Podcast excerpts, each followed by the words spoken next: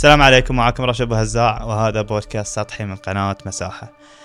الإعلام بمفهومه الواسع يندرج تحت الإعلام التقليدي اللي مثل الصحافة، الإذاعة والتلفزيون، وفي الإعلام اللي يسمونه الإعلام الجديد اللي هو السوشيال ميديا، حاليا البودكاست، ووصولا إلى حتى الألعاب الإلكترونية.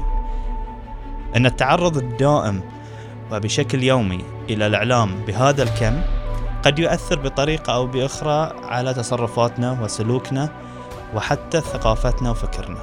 يظن البعض أن هذا الخطاب فيه قليل من المبالغة، ويظن أنه هو واعي كفاية بأن لا يتأثر بالمسلسلات والأفلام والرسائل الإعلامية. ضيف اليوم الدكتور محمد السيد، دكتور إعلام في الجامعة الأمريكية ودكتور إعلام سابق في جامعة البحرين. يظن أن موضوع الرسائل والأجندة هو ليس المحور الأساسي في الحرب الإعلامية. تطرقنا أيضا إلى موضوع الحرب الثقافية داخل المجتمع الأمريكي أساسا، وصولا إلى التأثير التراكمي للمسلسلات. الحلقة جدا ماتعة وجدا جميلة، نترككم مع الحلقة.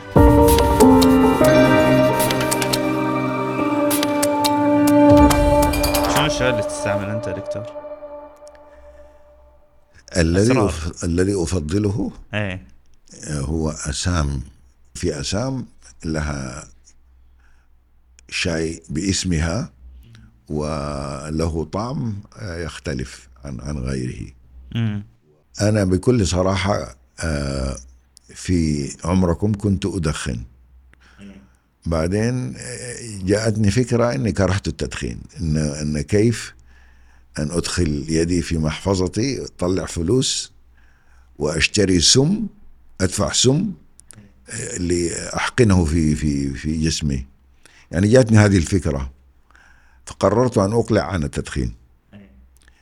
ومرت ثلاثة أيام كنت يعني تأتيني هلاويس بالنهار، يعني سمعت بهذا، يعني الإنسان ممكن تأتي الهلوس وهو نائم، لكن لأن الإدمان التدخين مسألة قوية جدا، والتوقف المفاجئ يسمونه في الإنجليزية cold turkey. التوقف المفاجئ لا ينصح به الأطباء، ولكني أخط يعني تجربة وتحدي مع صديق أن نتوقف عن التدخين، وأنا توقفت. فكانت حالتي الثلاثة أيام هذه يعني حالة مؤسفة، كنت أتوهم وأرى بالنهار وأحلم بالنهار وأنا فائق يعني. ولكن بعد مضي ثلاثة أيام خلاص يعني بدأت أرجع لحالتي، ولكن حصلت فجوة كبيرة عندي، فاكتشفت الشاي. في الشاي حل محل التدخين منذ ذلك الوقت إلى الآن، وصرت أعرف أنواعه وأشكاله وطقوسه. يعني مثلا طقوس الشاي، أنا عشت في في الجامعة في أمريكا مع شاب ياباني. هذا الشاب الياباني أسرته متخصصة في التي سيرموني أو طقوس الشاي اليابانية، ومتوارثة هذه المهنة جيلا عن جيل، ثلاثة أجيال للوراء. وبالمناسبة في البحرين هنالك من يدرس الجابانيز تي سيرموني، طقوس تقديم الشاي الياباني، وهناك متعلمين يأتون ويقوم بالطقوس بتفاصيلها المختلفة. ف... بس الماتشا أتوقع أنا شفت شيء هاللون، يعني الماتشا جزء منه، ولكن هي الطقوس، يعني طقوس تحضير الشاي والملابس التي يلبسها الإنسان والأكواب التي يستخدمها والماء الذي يستخدمه، يعني طبعا ثقافة كاملة. فكذلك في المغرب مثلا هنالك طقوس طويلة عريضة للشاي. فدخلت على الشاي ودخلت على ثقافة الشاي، وصرت انتقائيا جدا في الشاي، يعني لا أشرب شايا يخرج من من كيس يعني تي باكس، هذه من المكروهات عندي. استخدم الشاي الحر اللي هو اللوستي او الشاي الفلت كما يقولون، مش كده؟ واحسن الشاي الفلت هو الفليف، يعني ال ال ورقة الشاي كاملة مش مسحوقة ومكسرة والسيقان وكذا. وهو فن وذوق طعم ورائحة، وأشرب الشاي دائما في في جلاس حتى أرى لون الشاي. هل الدكتور يقولون أن الشاي الصح لا يعني ما ما تضيف عليه سكر؟ طبعا طبعا، يعني السكر وغيره من ال حتى بعض الناس يضيفون النعناع مثلا أو كذا. أنا أشرب الشاي خالصا يعني، لأن أتذوق فعلا طعمه يعني. والمهم جزء مهم في حياتي يعني الشاي، وأكوابه أباريقه ملاعقه كاساته، عالم عالم خاص. نعم كامل يعني. أنا دكتور سمعت أن أنت ما تقبل لما تروح اجتماع أو تروح إلى مثلا كلاينت ما تقبل من عنده حتى شاي، فقط الماء، كأس الماء. والله يعني لأن يعني طبعا أنتم الذين تعملون في الإعلام تعرفون مادة مهمة جدا تدرس هي أخلاقيات الإعلام، وأخلاقيات الإعلام فيها مصداقية الإعلامي هي كنزه أو كنزها الذي يعتمد عليه، وحيادية الشخص ومناعته أو مناعتها من التأثير، يعني إن إن يكون عنده حاجز من أن يؤثر عليه. والمشكلة ليست في في أخذ الهدايا وكذا يعني.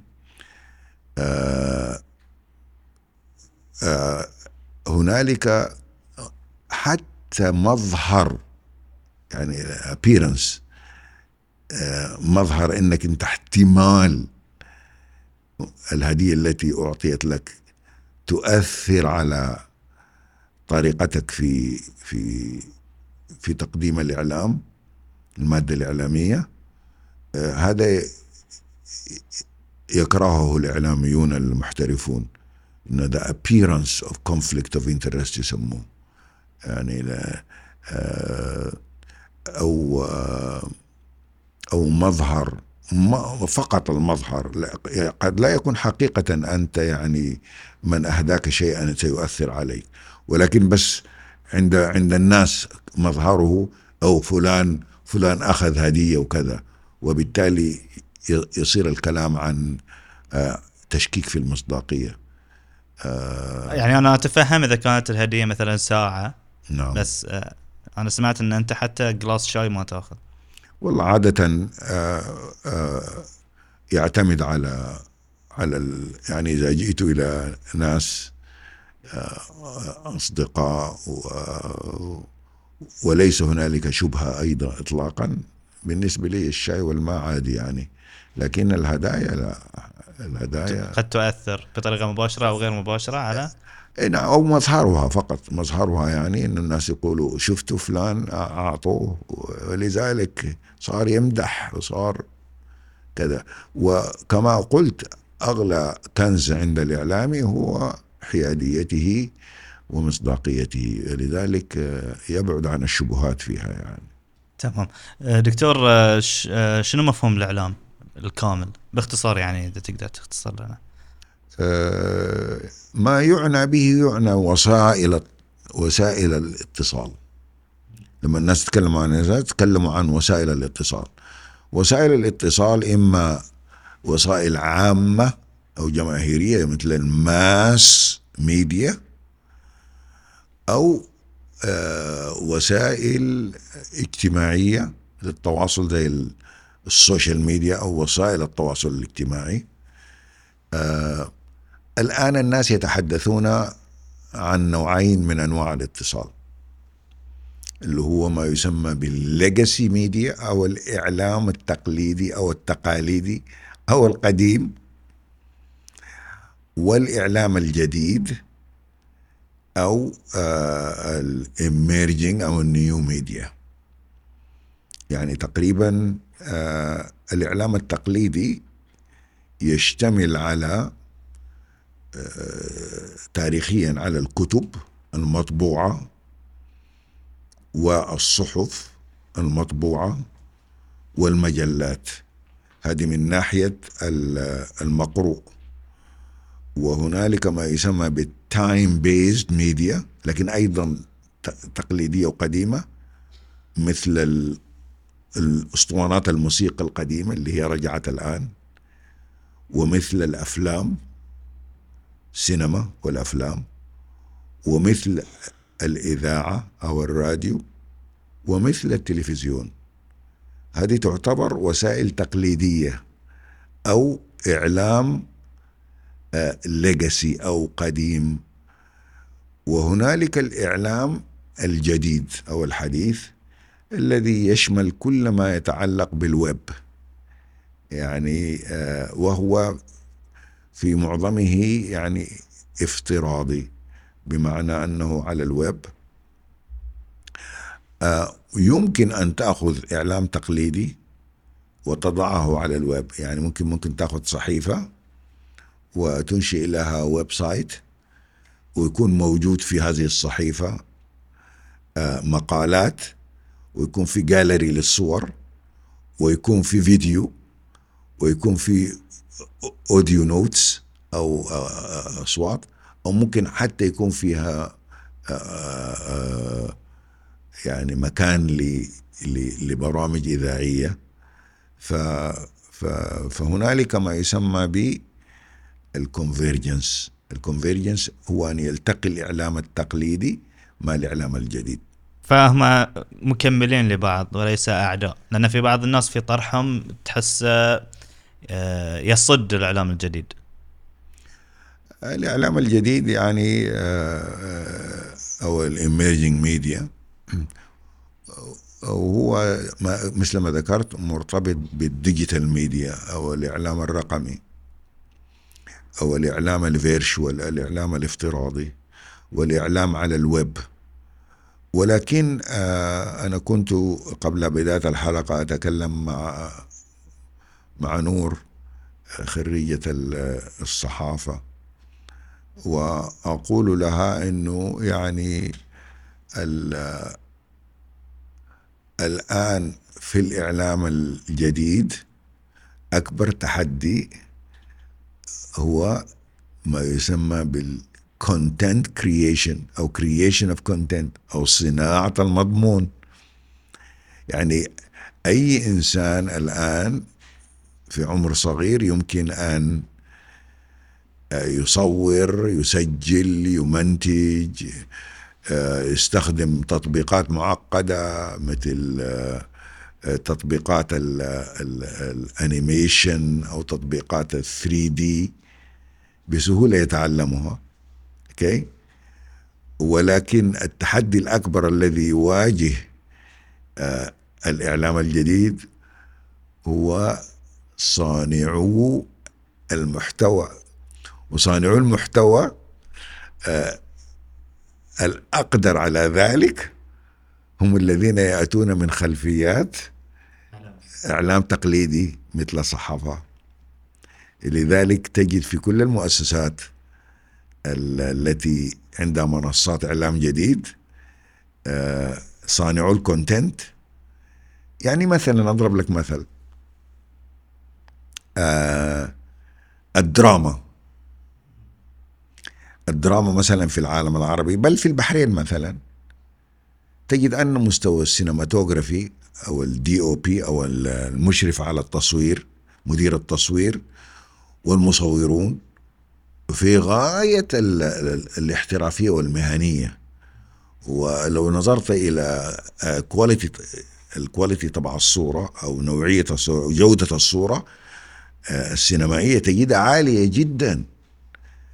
أنا أحكم في الأفلام الوثائقية في مهرجان البحرين للسينما، وتأتي نماذج عالية الجودة من ناحية السينما السينماتوغرافي أو التصوير السينمائي، لكن الحلقة الأضعف في الدراما هي كاتب السيناريو، الذي يكتب السيناريو.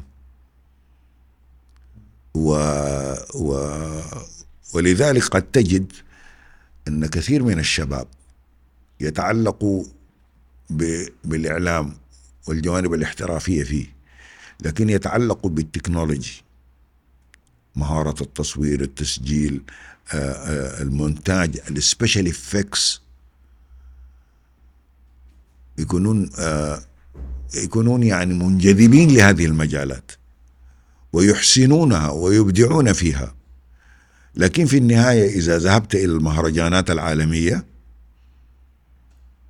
وحينما تحكم الأفلام وتحكم المسلسلات وتحكم الأفلام القصيرة وغيرها، تجد الأفلام التي تفوز ليست بالضرورة هي أعلاها تقنية، ولكن ما يسمى بالستوري تيلينج، يعني الأقصوصية، المحتوى، السيناريو.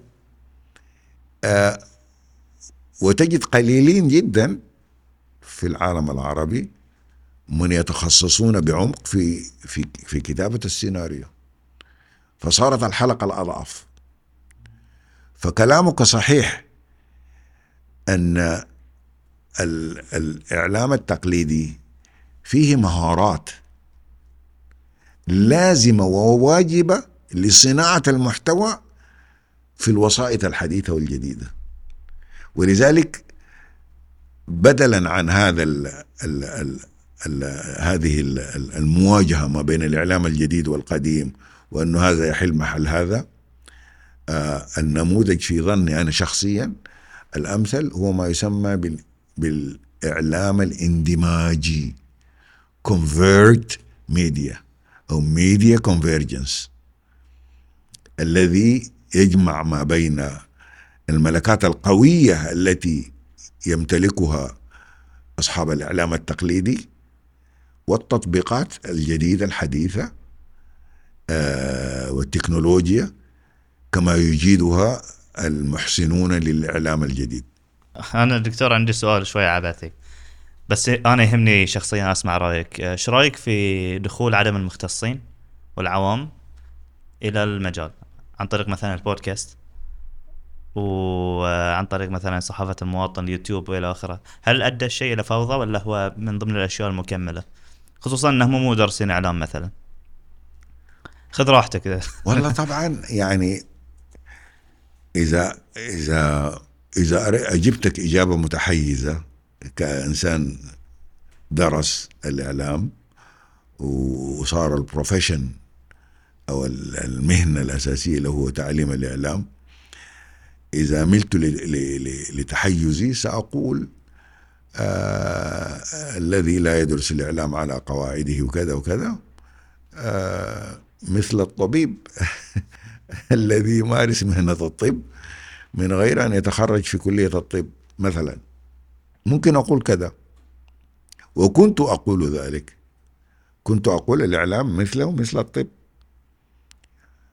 هل يعقل أن يمارس الطب شخص استيقظ من النوم يوم من الأيام وقال أريد أن أكون طبيبا بمزاجي يعني، وأذهب إلى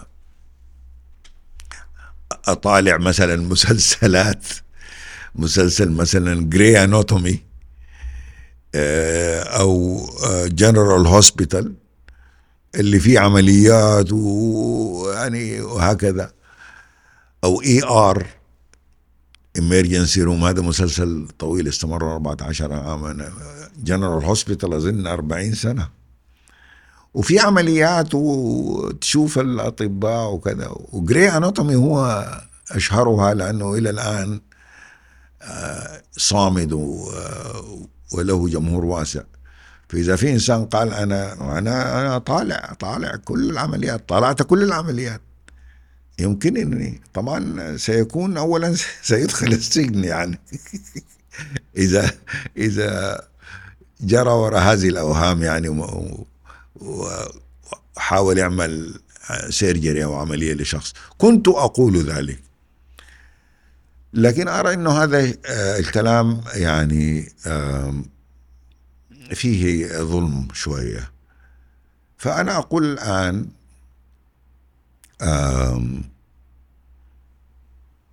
المجال مفتوح، كل إنسان يعني يذهب ويجرب، ومن يرى أنه ما يحتاج أن يدخل كلية إعلام عشان يدرس ويتعلم بالممارسة، فأنا لا أقول لا أحجر على ذلك. وأيضا حتى تعليم الإعلام، يعني ليس كل من دخل وتعلم الإعلام آه هذه شهادة بأن خلاص يعني هذا الشخص آه ما ينتجه سيصير آه شيء ممتاز، آه لأن قد يكون دخل قسم للإعلام يدرس الإعلام بطريقة تقليدية وقديمة ونظرية، وبالتالي يخرج بنظريات فقط ولا يتطرق إلى مجال الممارسة أو يقترب من الممارسة. ف... ف... لكن عنده شهادة كل شيء، آه... هذا لا... لا لا يضمن أنه يكون. فأنا أؤمن بأن آه... اترك ال... افتح النوافذ، اترك الهواء يدخل، اترك كل من يحاول. في النهاية آه الزمن سيحكم، الزمن سيحكم. يعني مثل ما نرى مثلا فيما يسمى بالإنفلونسرز أو المؤثرون، يعني يصعد نجم أحدهم أو أحداهن، و... ولكن التحدي الحقيقي هو القدرة على البقاء، لأن الإعلام هذا كائن عجيب. أه تسحر النجوم ولكنها تطير عالية ثم تحترق تحترق وتتلاشى تماما. فأقول إن الدراسة بطريقة أه فورمال أو بطريقة نظامية أو إنفورمال غير نظامية أعتقد أنها مفيدة. هنالك كثير من الناس قد لا يدرسون الإعلام بطريقة فورمال نظامية، يعني يدخلون ويسجلون في كلية ويحضرون، ولكن يعلمون أنفسهم بطريقة إنفورمال، بطريقة غير نظامية، ويجيدون.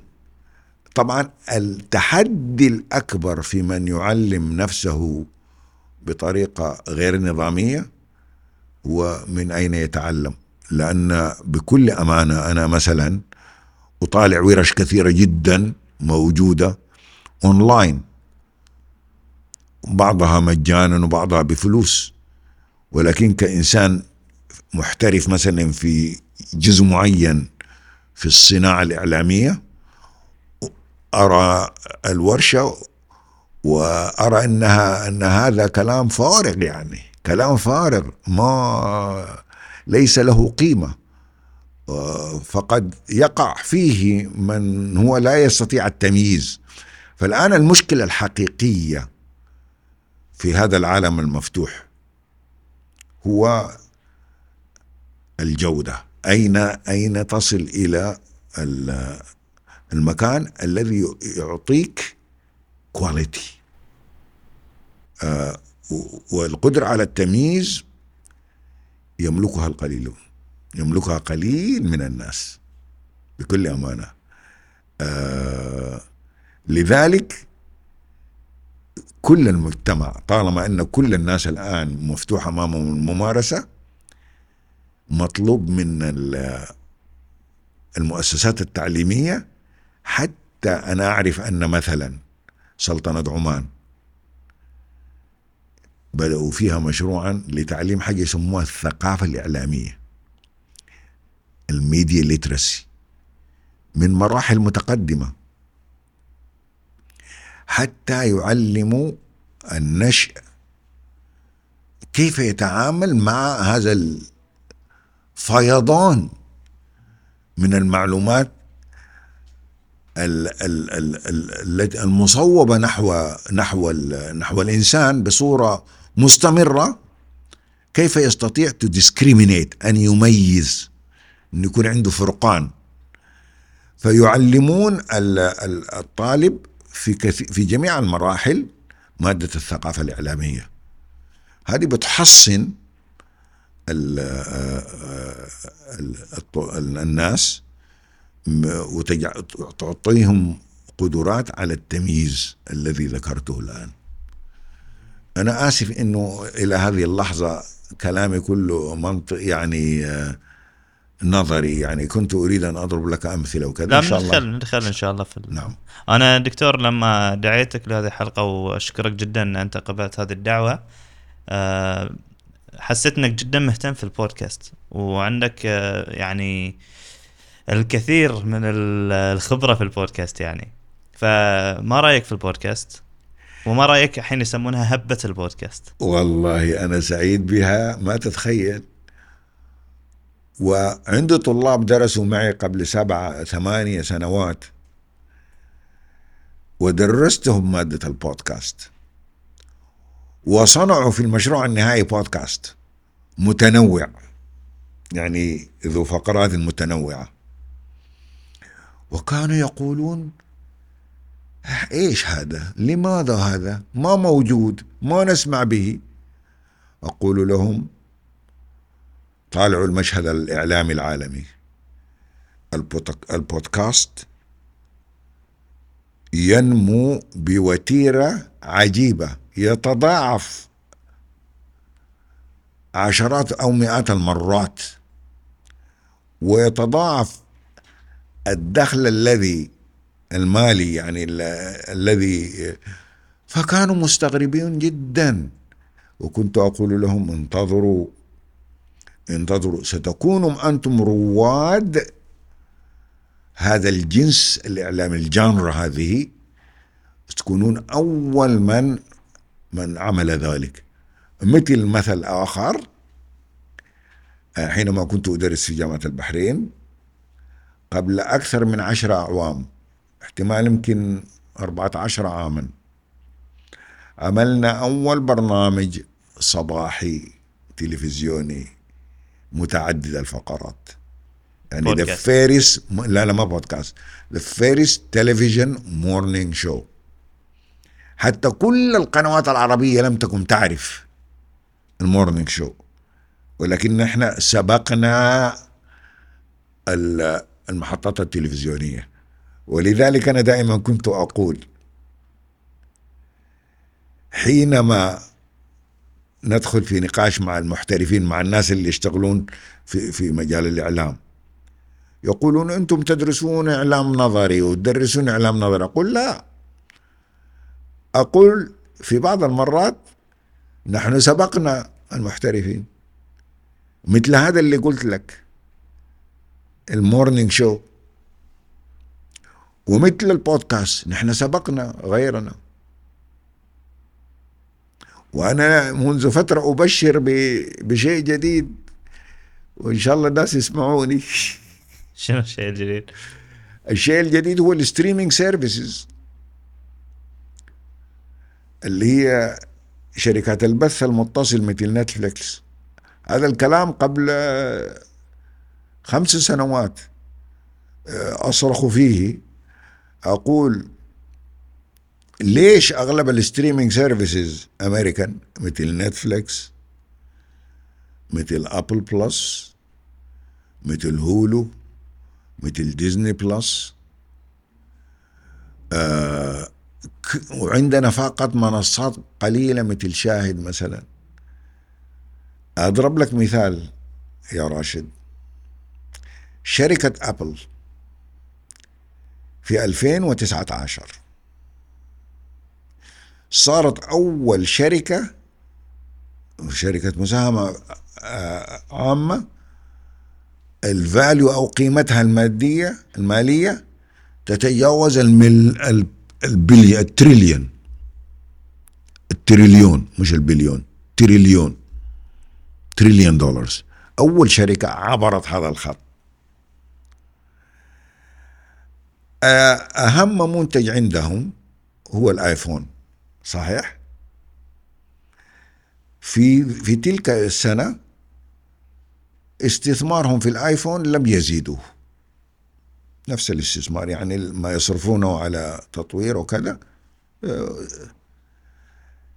يعني لم بعد أن عبروا وصاروا أول شركة في العالم قيمتها تزيد عن التريليون، أول قرار اتخذوه أن ينشئوا شركة بث متصل اسمها أبل بلس لإيمانهم بالفكرة طبعا والمستقبل. يعني كان كان ممكن يضعوا هذه الأموال في الآيفون اللي هو أشهر منتج لهم وأربح منتج لهم، ولكن لأنه رأوا فرصا جديدة تسهر في السوق ألفين وتسعة عشر. فكنت أقول يا جماعة الحقوا السوق أيها المستثمرون العرب، الحقوا السوق، انشئوا منصات بث متصل. أغلب شركات البث المتصل الآن هي أمريكان، هي أمريكية، وما زلنا نحن مستهلكين. فحتى نكون مستعدين لعصر الستريمينج سيرفيسز اللي هو الآن يطرق الأبواب، قلنا تعالوا انتجوا لنا مسلسلات تبث في العالم العربي عن ثقافاتكم. بس نحن عاجزين، ليش؟ لأن لا نعرف كتابة السيناريو، نعرف التصوير حقا، نعرف المونتاج، بس ما ما حد ما حد يعرف يكتب سيناريو عدل. ولو حاولت تتعلم السيناريو عدل أونلاين ستتخبط تتخبط وقد تتعلم من مصادر ضعيفة جدا. ومن هنا يعني كمان أدعو أقسام الإعلام وكليات الإعلام إنها تطور مناهجها لتعليم كتابة السيناريو، لأنها هي الحلقة الأضعف في إنتاج الدراما، وهذه الحلقة الأضعف هي حلقة أضعف منذ عشرات السنين، يعني كرونيك مزمن، يعني أزمة مزمنة، ولا يحلها إلا إن أقسام الإعلام تطور نفسها وتتعلم الطرق الجديدة في كتابة السيناريو. وحدث عن ما يسمى ب منحنى الدرامي وكيف تبني منحنى الدراما. فأتمنى أن تعليم الإعلام يصل لهذه الدرجة من الاحترافية حتى يسد الفجوة، لأن السوق يطرق، نتفليكس وغيرها يطرقون الباب على المبدعين، يا جماعة تعالوا اصنعوا لنا محتوى. هذا هو التحدي، هذا التحدي أتمنى أن ما قلته بصوتي الآن يصل إلى الناس عبر هذا البودكاست إن شاء الله. إن شاء الله يتطور الإعلام يعني أكيد بوجودكم، حتى راشد، أستاذ راشد، البودكاست نفسه إن شاء الله بإذن الله. البودكاست نفسه الآن محصور في في قوالب محددة، سولو، إنسان مشهور يقدم بودكاست يتحدث فيها عن رأيه في الدنيا في الحياة، إنسان مشهور مثل إنفلونسر، أو الانترفيو ون اون ون انترفيو مثل ما يحصل الآن، أو الانسامبل، مجموعة من الناس حول طاولة يشتركون. لكن البودكاست عنده سبعة أنواع مشهورة، سبعة أنواع. شنو الأنواع المشهورة؟ خلنا نسوي عندنا اضرب لك مثال واحد فقط. في شيء اسمه ال ال narrative non-fiction، بالإنجليزي اسمه narrative non-fiction، أي مسلسل عفوا آه بودكاست يحكي قصة. الناريتيف دايما معناتها قصة قصة فيها فيها عقدة وفيها طلوع وفيها نزول وفيها فيها منحنى درامي منحنى درامي يعني لما نتكلم عن ناريتيف معناتها قصة ذات منحنى درامي فيها بلوت بوينتس. ما أعرف الترجمة إيش البلوت بوينتس، لكن هي نقاط صعود وهبوط درامي، نقاط تحول نقاط تحول بلوت. وهذه كلمة ناريتيف معناتها فيه قصصية صح، في درامية لكنها نون فيكشن، حقيقي ما خيالي. بودكاست ناريتيف نون فيكشن بودكاست، أشهره في العالم بودكاست اسمه This American Life، يروي قصصا حقيقية بصيغة درامية جذابة، يشتغل عليه فريق قوي من صناع المحتوى ويتابعه الملايين. هذا قالب معروف من السبع أنواع. ف في نسخة عربية من This American Life يعني بنفس الستايل، لكنها قصص مروية من الشرق الأوسط ويقوم عليها عرب. المشكلة الوحيدة إنه إنه بالإنجليزي، العربي بالإنجليزي. ها لا، هذا بالإنجليزي. هذا المسلسل الذي يشابه عفوا عفوا البودكاست الذي يشابه This American Life مادته عربية وكل شيء قصص عن عرب وكذا، لكنه بالإنجليزي. يقدمه ناطقون بالإنجليزية، عرب ينطقون بالإنجليزية، لكن هاي كواليتي بكل أمانة. آه إن شاء الله أستاذ راشد في في آه نبحث ونأتي باسم هذا المسلسل. أنا بضع لكم يعني، أنتم طبعا حينما تضعوا الحلقة في الوصف من خلينا ممكن نشوف آه آه آه نذكر This American Life ونذكر النسخة العربية بالإنجليزية منه يعني. وهنالك أنواع كثيرة يعني، أنا بس حبيت أقول هذا النوع، لكن حينما أدرس البودكاست أدرس السبع أنواع. احنا بنتكلم من جي حق موضوع الأفلام والمسلسلات، لكن بنتكلم أول شيء شنو هي الرسالة الإعلامية، شلون تتشكل. طبعا الناس حينما يتحدث عن الرسالة الإعلامية يتحدثون عن آه عن محتوى ذو بعد اجتماعي، ذو أثر اجتماعي. آه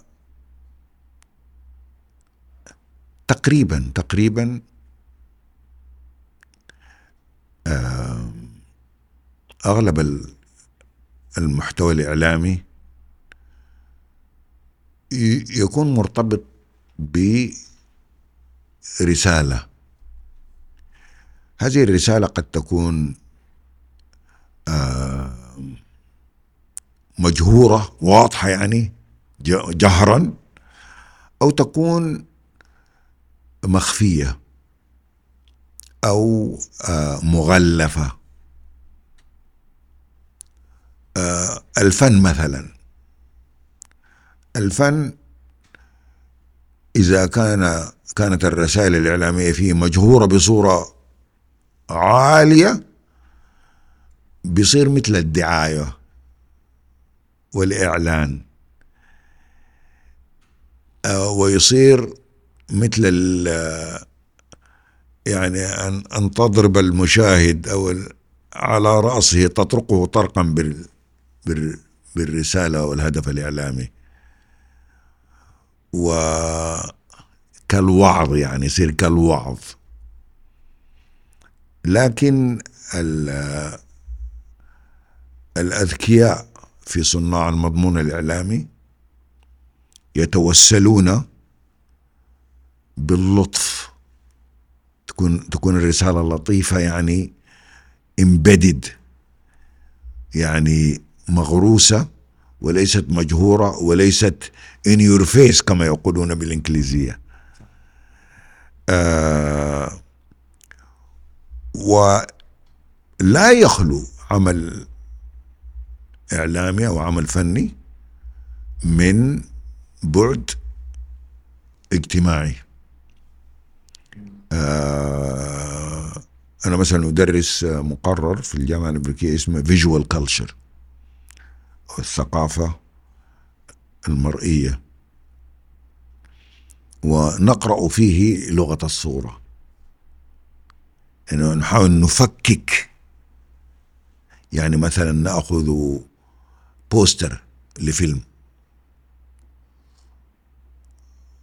ونأخذ ال ال ال الإيمج اللي فيه أو الصورة اللي فيه، الألوان اللي فيه،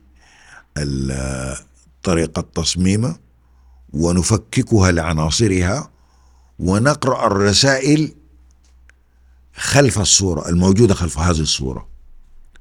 وده جزء من الثقافة البصرية اللي تتبع للثقافة الإعلامية، يعني تكتشف الكود وراء الإيمج، وراء الصورة. آه فهذا ما ممكن أن نقوله عن عن الرسالة الإعلامية. في ظني أن ال ال الإعلام لا ينفصل أبدا عن المجتمع، وبالتالي يجب أن نكون حريصين بصورة دقيقة عن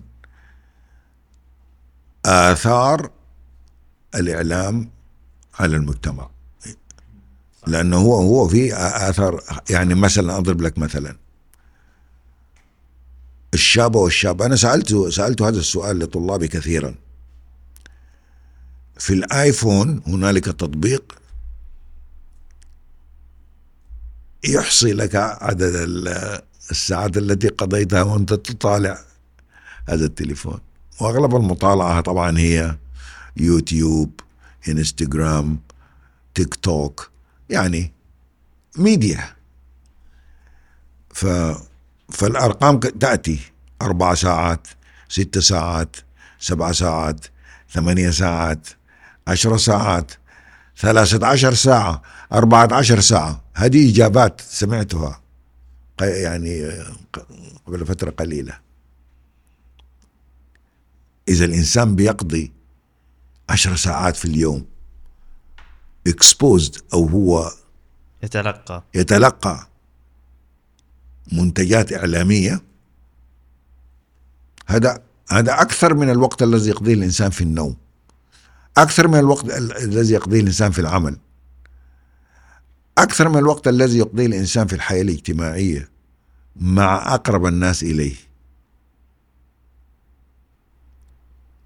ف سبع ساعات، ثمانية ساعات، عشر ساعات، ثلث حياة الإنسان، كثيرة جدا. إذا كان ثلث حياة الإنسان نوم وجزء كبير منه عمل، الباقي من الوقت الآن صار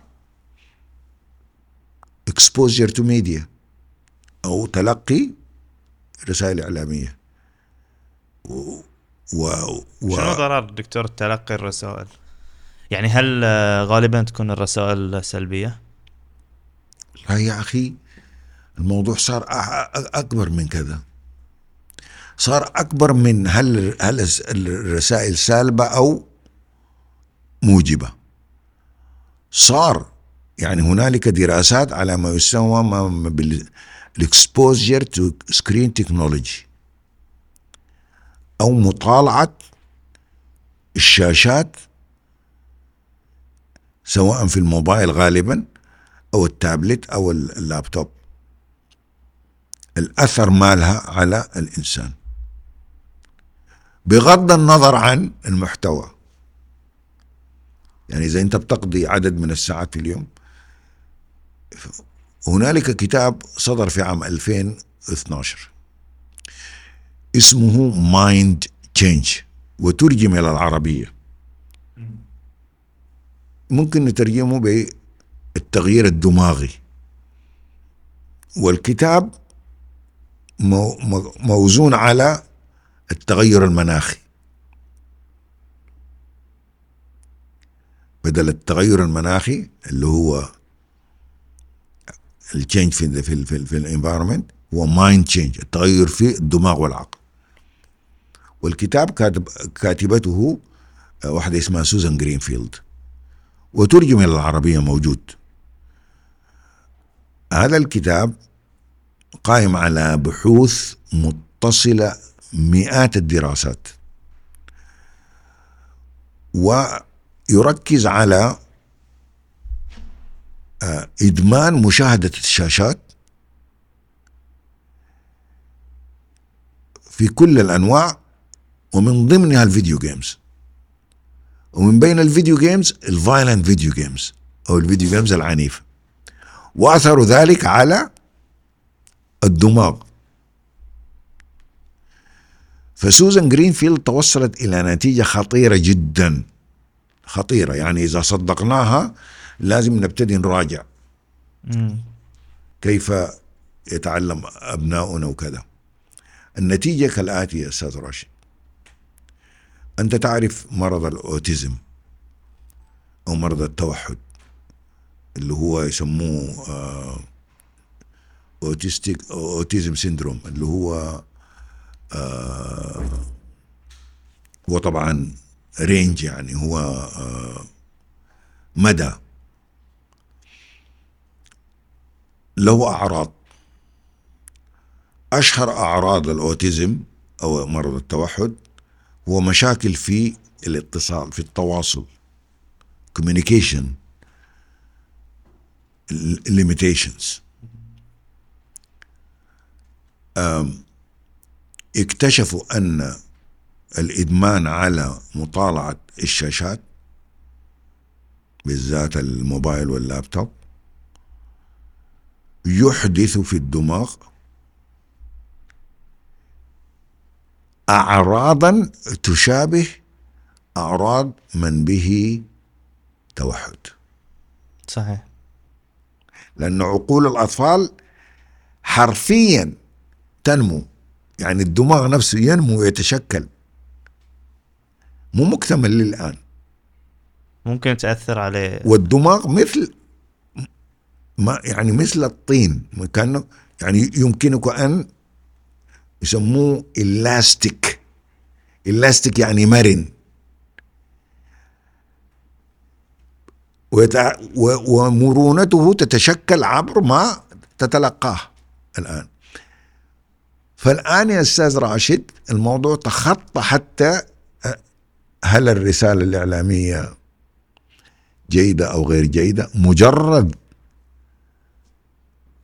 ال... الإدمان على المطالعة يؤثر، صار يؤثر على ملكات الإنسان التواصل. أما إذا جئنا إلى الرسائل وطبيعة الرسائل الموجودة، كل مكان ينتج رسالة إعلامية أو محتوى إعلامي يتأثر بالبيئة الثقافية اللي موجود فيها. نحن الآن نستهلك ما ينتجه غيرنا. أنا قبل أن آتي البحرين كنت أعيش غالبا في كاليفورنيا، وآخر مكان قبل أن آتي أدرس في جامعة البحرين كنت أدرس في كاليفورنيا ستيت يونيفرسيتي نورثريدج، اللي هي في الفالي في لوس أنجلوس، على مرمى حجر من هوليوود، وأعرف البيئة والطريقة التي يفكر بها كتاب السيناريو وصانعوا الأفلام وصانعوا المحتوى الإعلامي الذي نستهلكه نحن، عارفه بالضبط. يعني هذه بيئة مختلفة تماما عن بيئتنا احنا، أكيد يعكسون في رسائلهم الإعلامية ومسلسلاتهم وأفلامهم الفاليوز والقيم أو الجماليات أو الواقع الذي يعيشونه. ما في إنسان بيقفز خارج ال... حتى اللي يصنعون الساينس فيكشن أفلام الخيال العلمي تجد مستبطن فيها القضايا التي يعيشونها وطفولتهم اللي عاشوها ووضعهم الأسري إلى آخره. ف آه... الأوروبيين انتبهوا لهذا قبل العرب. الأوروبيين بالمناسبة في دور السينما يقولون أن لازم تكون نسبة هذه النسبة كذا من الأفلام صنعت عندنا في في بلادنا. يريدون أن يحمون مجتمعاتهم ثقافيا من التأثير الثقافي. وحتى برامجهم في التلفزيون يشترطون نسبة معينة من من المواد تنتج محليا خوفا من التأثير الأمريكي عليهم، مع أنهم هم قريبين في الثقافة، قريبين يعني مو مثلنا نحن يعني في فرق كبير ما بين ثقافتنا. أنا يعني قضيت أكثر من يعني نصف عمري هناك ونصف عمري هنا، فأعرف أعرف أن، ولذلك هذه قضية مهمة جدا. وأنا سعيد أنك طرحتها أستاذ راشد، موضوع الرسالة الإعلامية والمحتوى الإعلامي. حاولت أن أنبه في البداية لأن مجرد إدمان النشء والأطفال على الشاشات وخاصة في الفيديو جيمز أوردي ما يسمى بالدمج حصل، يعني بالتأثير الضار حصل. آه أنت تشاهد يا جماعة، نحن مررنا بفترة كوفيد حينما كنا كان الناس في الحبس، وتأثير ذلك على الأطفال اللي كانوا يسكرون على أنفسهم ويلعبون فيديو جيمز طوال الوقت. وحينما يأتون للمشاركة الأسرة في وجبة تجدهم بس مع موبايلات، هو, هو جالس في الطاولة مع أخوانه ما, ما, ما يتواصل ما يتواصل. أنا عندي محاضرة مشهورة عملتها في ألفين واثناشر اسمها وسائل عدم التواصل الاجتماعي.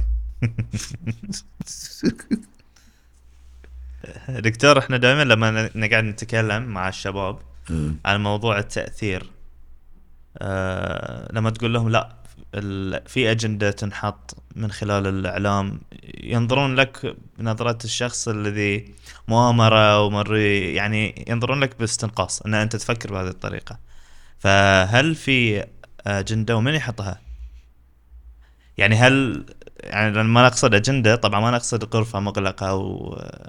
وظلام، يعني أكيد في أحد يحط هذه الأجندة. الحين أنا بقول لك سالفة، يعني أغلب الأفلام وأغلب المسلسلات وأغلب التطبيقات تطلع من أمريكا، صحيح؟ أي إنسان دارس للمجتمع الأمريكي أكيد سمع بحاجة اسمها الكالتشرال وورز، الحروب الثقافية التي تدور في المجتمع الأمريكي بعنف. المجتمع الأمريكي منقسم انقسام عنيف ثقافيا. بين من ومن؟ كلهم، ما بين المحافظين وغير المحافظين. ولو دخلت على أي موقع محافظ وقرأت رأيهم فيما ينتج في هوليوود تظن إن هذا الكلام خارج من أكثر الفئات محافظة في العالم العربي.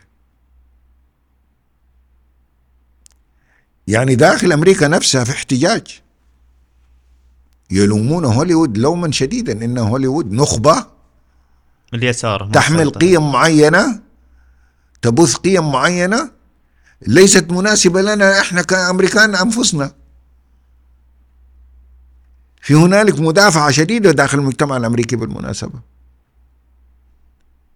أه بس أدخلوا على أي موقع واكتب الأمريكان كالتشرال وورز ستكتشف إن هنالك انشقاق عميق في المجتمع الأمريكي بين المحافظين وغير المحافظين، والمحافظون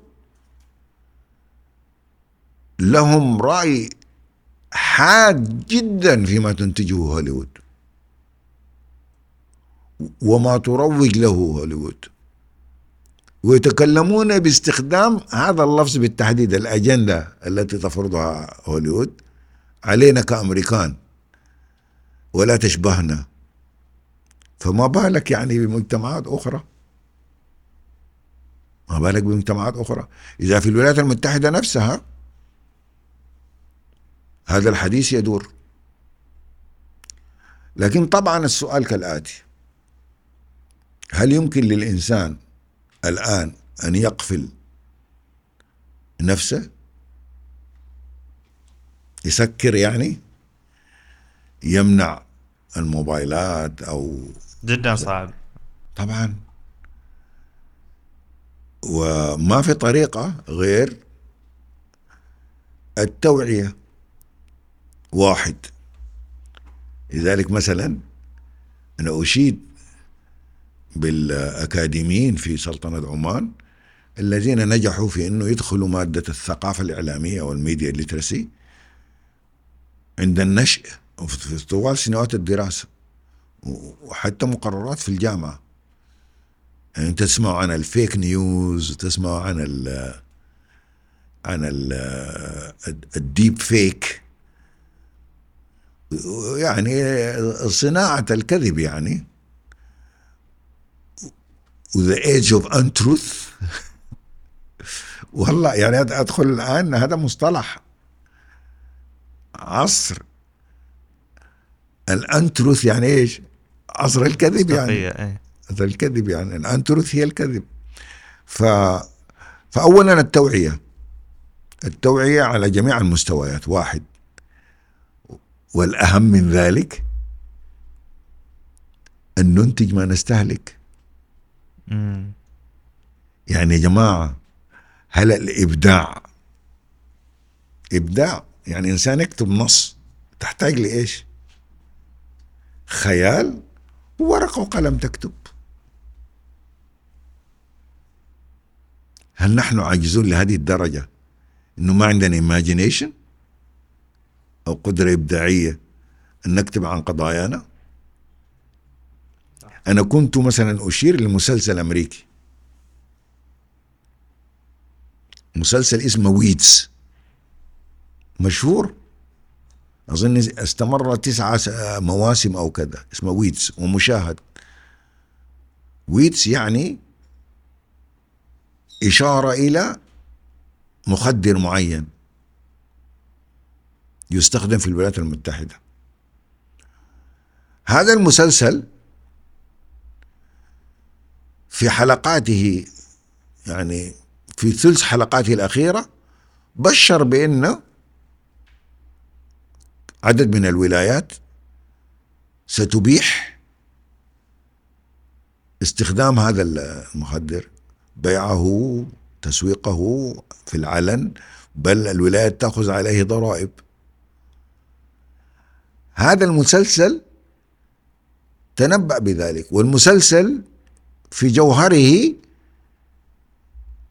رسالته إن ليش يعني أنتم ترفضون أن يستخدم الناس هذا المخدر.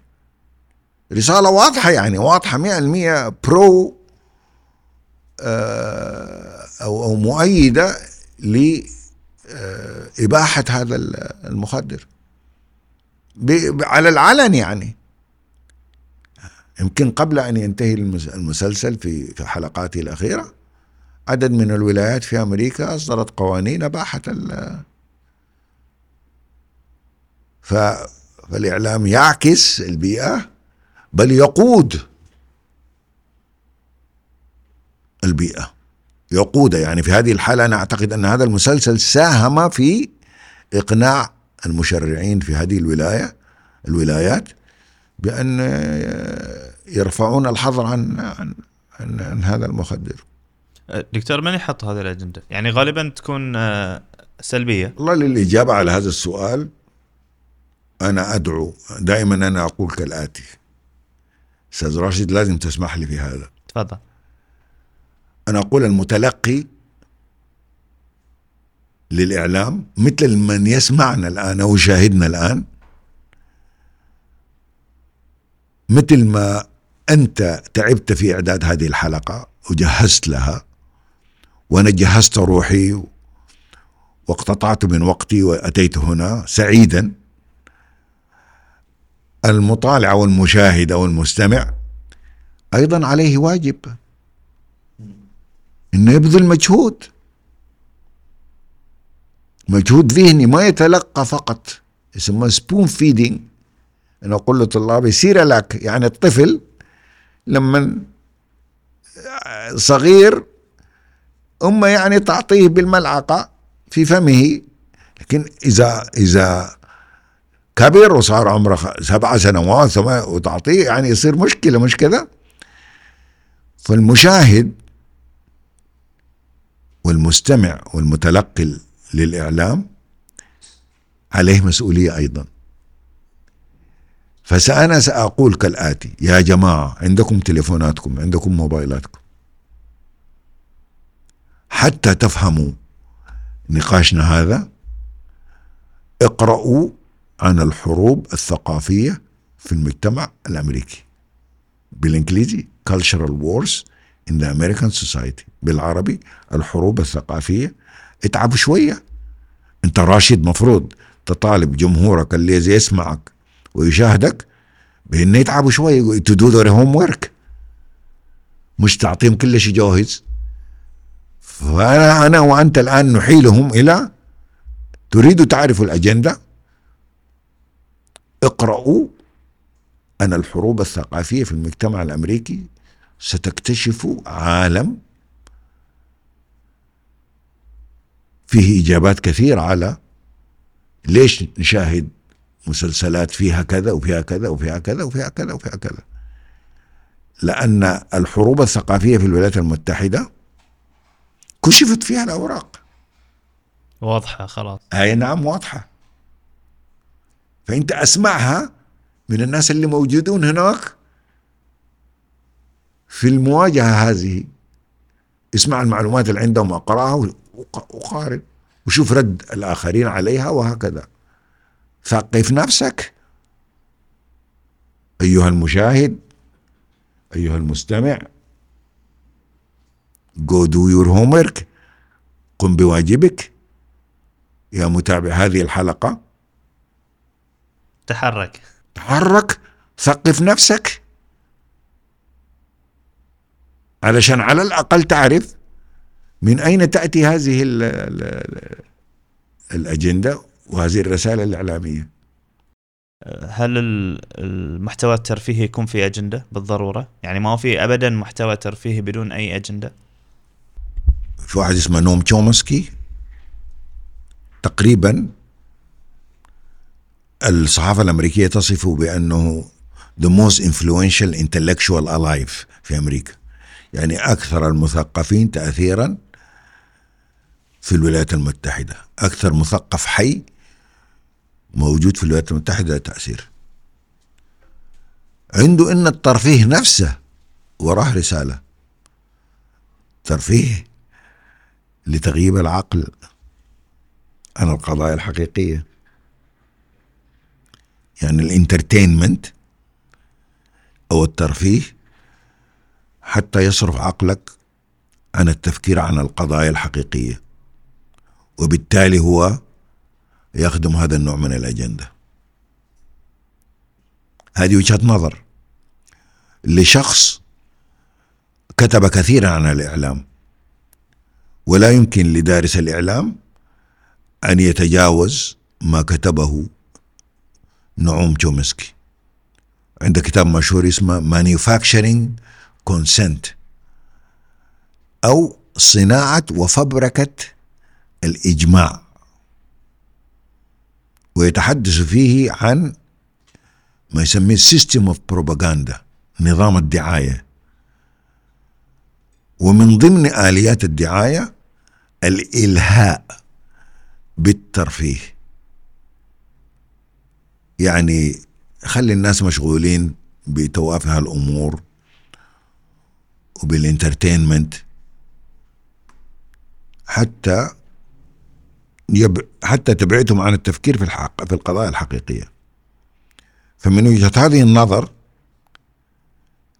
الترفيه يحمل رسالة، يحمل رسالة آه مفادها تغيب العقل.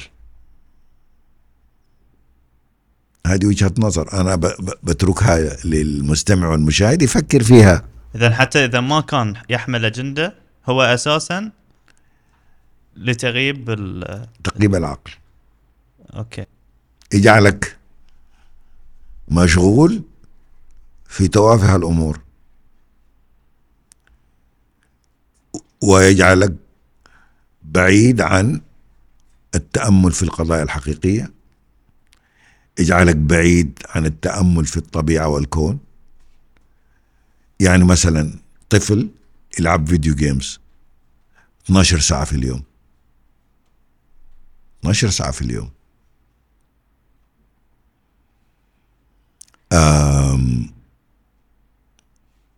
أولا حينما يذهب إلى المدرسة. بالمناسبة في بريطانيا لأنه اكتشفوا أنه الأطفال بيساهروا مع شاشات تليفوناتهم وغالبا playing video games أو يلعبون الفيديو جيمز، إنهم مو متأخرين فيستيقظون وفي الحصة الأولى فيهم نوم، فيهم نودة very sleepy، فقرروا أن يؤجلوا موعد الحصة الأولى ساعة لمراعاة لأن هؤلاء الأطفال ينامون متأخرين في الليل. فأنا والله خايف خوفا شديدا على الأجيال الجديدة. ليش؟ أولا من يطالع الفيديو جيمز باستمرار محتاج باستمرار، يعني أسأله، أنا أتمنى أنكم تستضيفوا المرة القادمة طبيب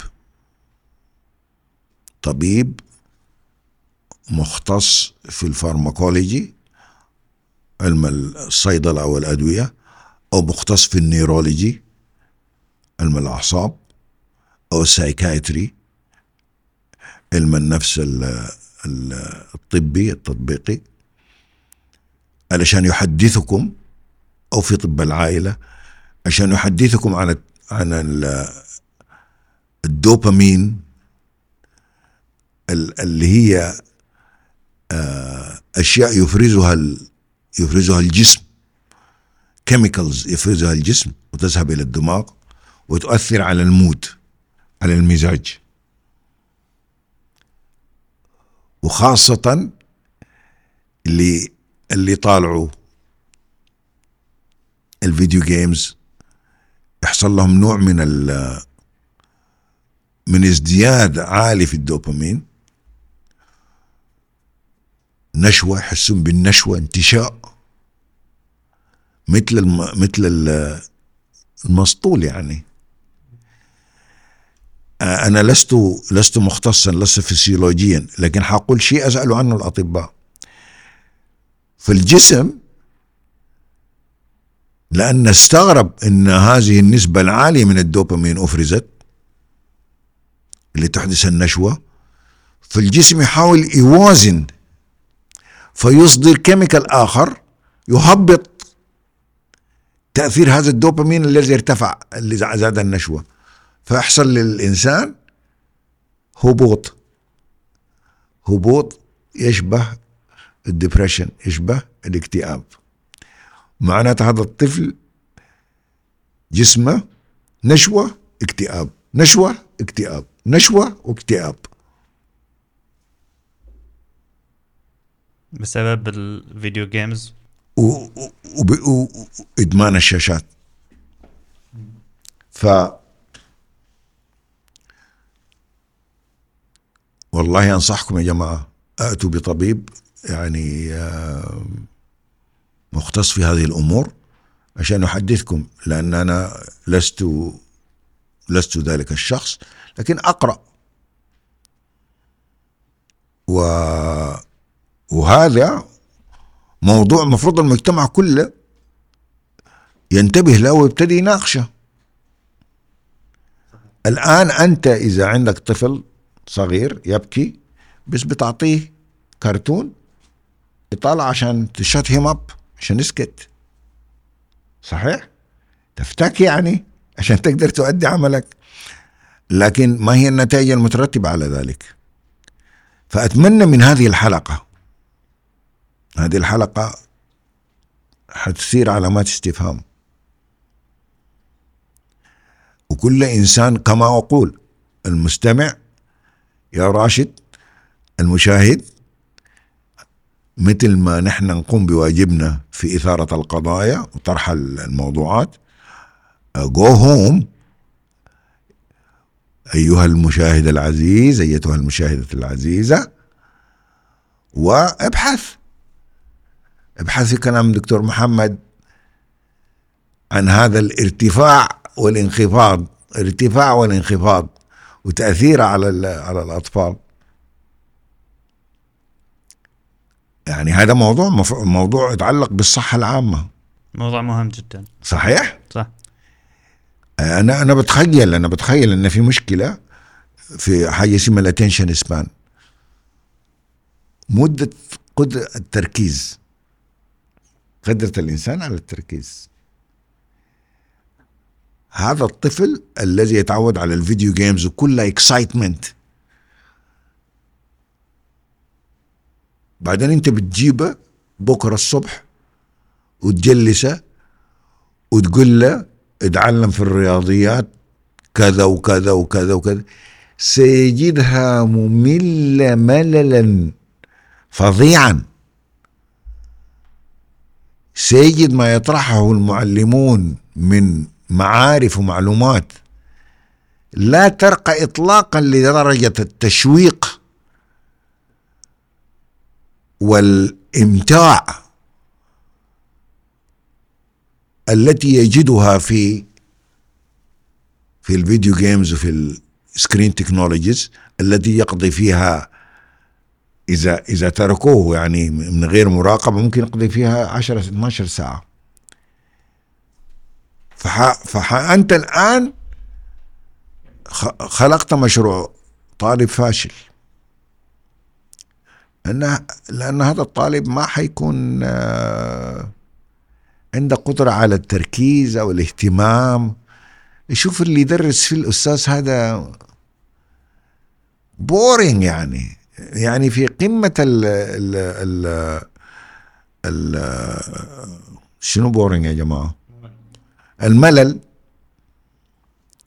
فما يركز فيه ويريد بأسرع فرصة إن المحاضرة تنتهي عشان يهرب إلى تليفون عشان يلعب فيديو جيمز ويتعذب في المدرسة. هذا موضوع جدا مهم، نعم، لازم نناقشه. آه دكتور، بالنسبة لأول شيء أنت بتتكلم عن تأثير المسلسلات، قلت لي أهم من الأفلام، ليش؟ لأن المسلسل يقولون إن النوفل أو الرواية هي الجنس الأدبي الذي سيطر على القرن العشرين، لذلك تجد أعظم الروائيين موجودين في القرن العشرين. طيب ما هو الجنس الفني الذي يسيطر على الميلينيوم الجديدة، على الألفية الثالثة؟ بعض المراقبين الدارسين للإعلام يقولون المسلسل. طيب المسلسل ما أصله كان موجود كان موجود منذ عشرات السنين. الآن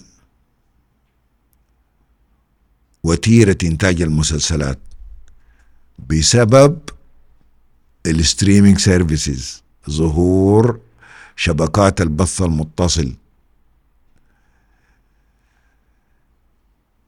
عندها أموال خرافية وعندها مئات الملايين من المشاهدين. أنا لا أدري ما هو الرقم تبع نتفليكس الآن، بالله أحد المعدين يعطينا بعد قليل عدد المشتركين في نتفليكس. أنا آخر مرة كان يفوق المئة وخمسين مليون، بيكون وصل إلى مئة وسبعين مئة وثمانين مليون أو أكثر، ما أدري، صححوني أستاذ نور. سبسكرايبرز أو مئتين وثلاثين مليون، دبل تقريبا. أنا أوت أوف ديت، يعني أنا أحتاج أحدث معلوماتي. طيب يعني ربع مليار ربع مليار شخص فقط في منصة واحدة غير ايه المنصات نعم الأخرى. ايه نعم، فعندهم فلوس كثيرة، وبالتالي يشجعون الكتاب والمنتجين أن ينتجوا مسلسلات. ما عندي إحصائية رسمية، لكن أنا عندي جهاز يعرض عليه المسلسلات الجديدة، تقريبا أشاهد أربع مسلسلات كل يوم ظهر تظهر جديدا.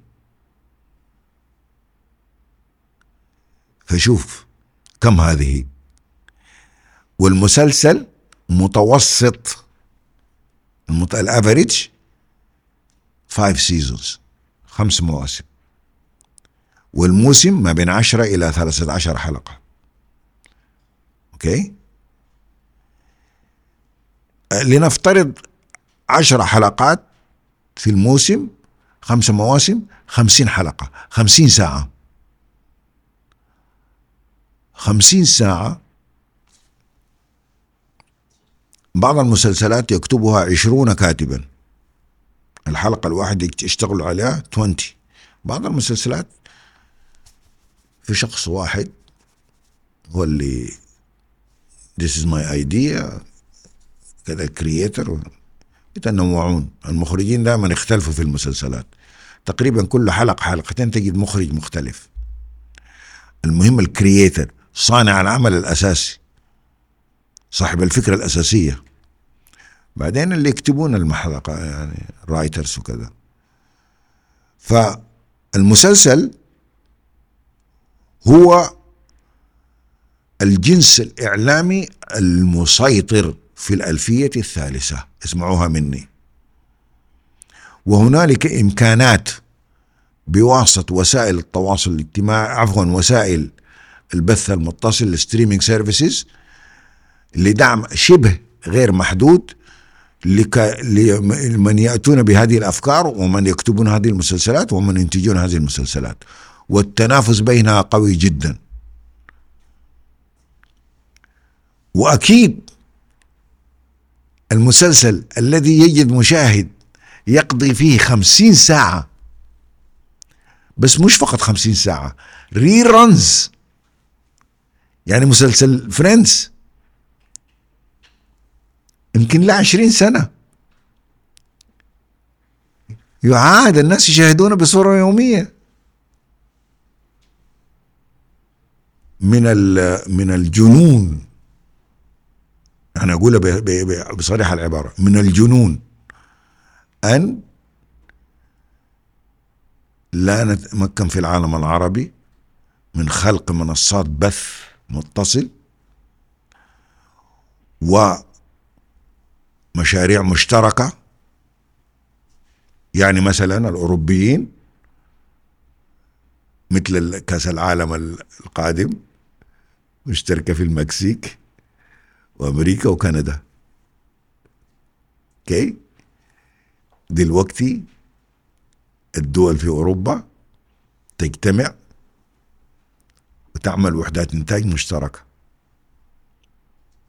يعني أربعة خمسة دول تعمل لها شركة إنتاج لمسلسلات، وبالتالي يكون عندها قدرة على الاستمرارية والديمومة والإنتاج المتصل. وأنا أقول من الجنون إن أمة مثل من الأمة العربية لا تنتبه لهذا الموضوع. رمضان فقط هو دائما إنتاجنا إحنا محصور فقط رمضان, رمضان بس. وأقول لك الآن بتظهر أربعة مسلسلات جديدة كل يوم، سموه سونامي سونامي من هذه المسلسلات، والمسلسلات تعكس بيئتها، والمسلسلات تعكس الترند اللي موجودة وتضخم الترند وتجعل الترند اللي هو محلي. ترند هو يعني ايش؟ الهبة او ال... الشيء الشيء الذي اشتهر فجأة، الامر الذي برز فجأة، الترند، وصار ظاهر الظواهر الجديدة تأخذها من بيئتها المحلية وتعمل لها ماجنيفيكيشن، يعني تكبرها وتضخمها وتجعلها عالمية وتجعلها عادية. بس دكتور، هل المسلسلات اللي يتم انتاجها عندنا هي اساسا تعكس مجتمعاتنا او اقل ضررا نقدر نقول؟ اعتقد ان الضعف في كتابة السيناريو، حلقة الضعف اللي تكلمنا عنها سابقا، تجعل الانتاج متشابه. في شيء اسمه الجانرا، جانرا بالفرنسية وصارت بالانجليزية جانرا. جانرا الجانرا معناته الجنس الأدبي في المسلسلات، جانرا أو الأفلام. لو أحصيت لكم عدد الأنواع الجانرا للمسلسلات بالمئات.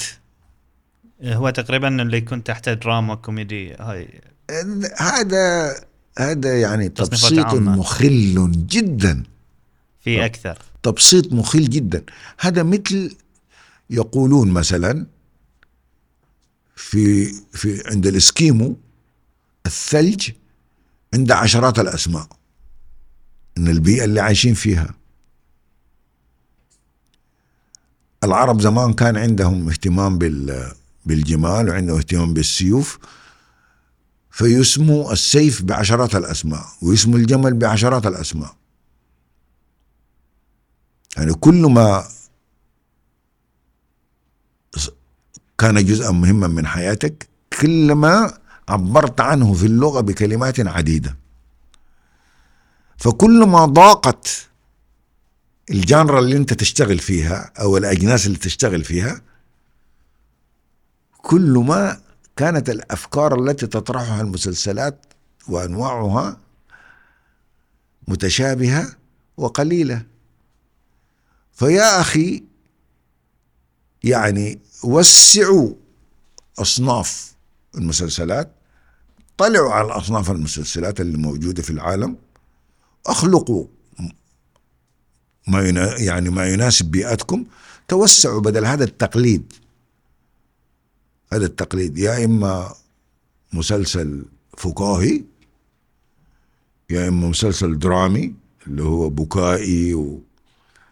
يعني مثلا صورة المرأة في الدراما العربية دائما فيكتم، صح؟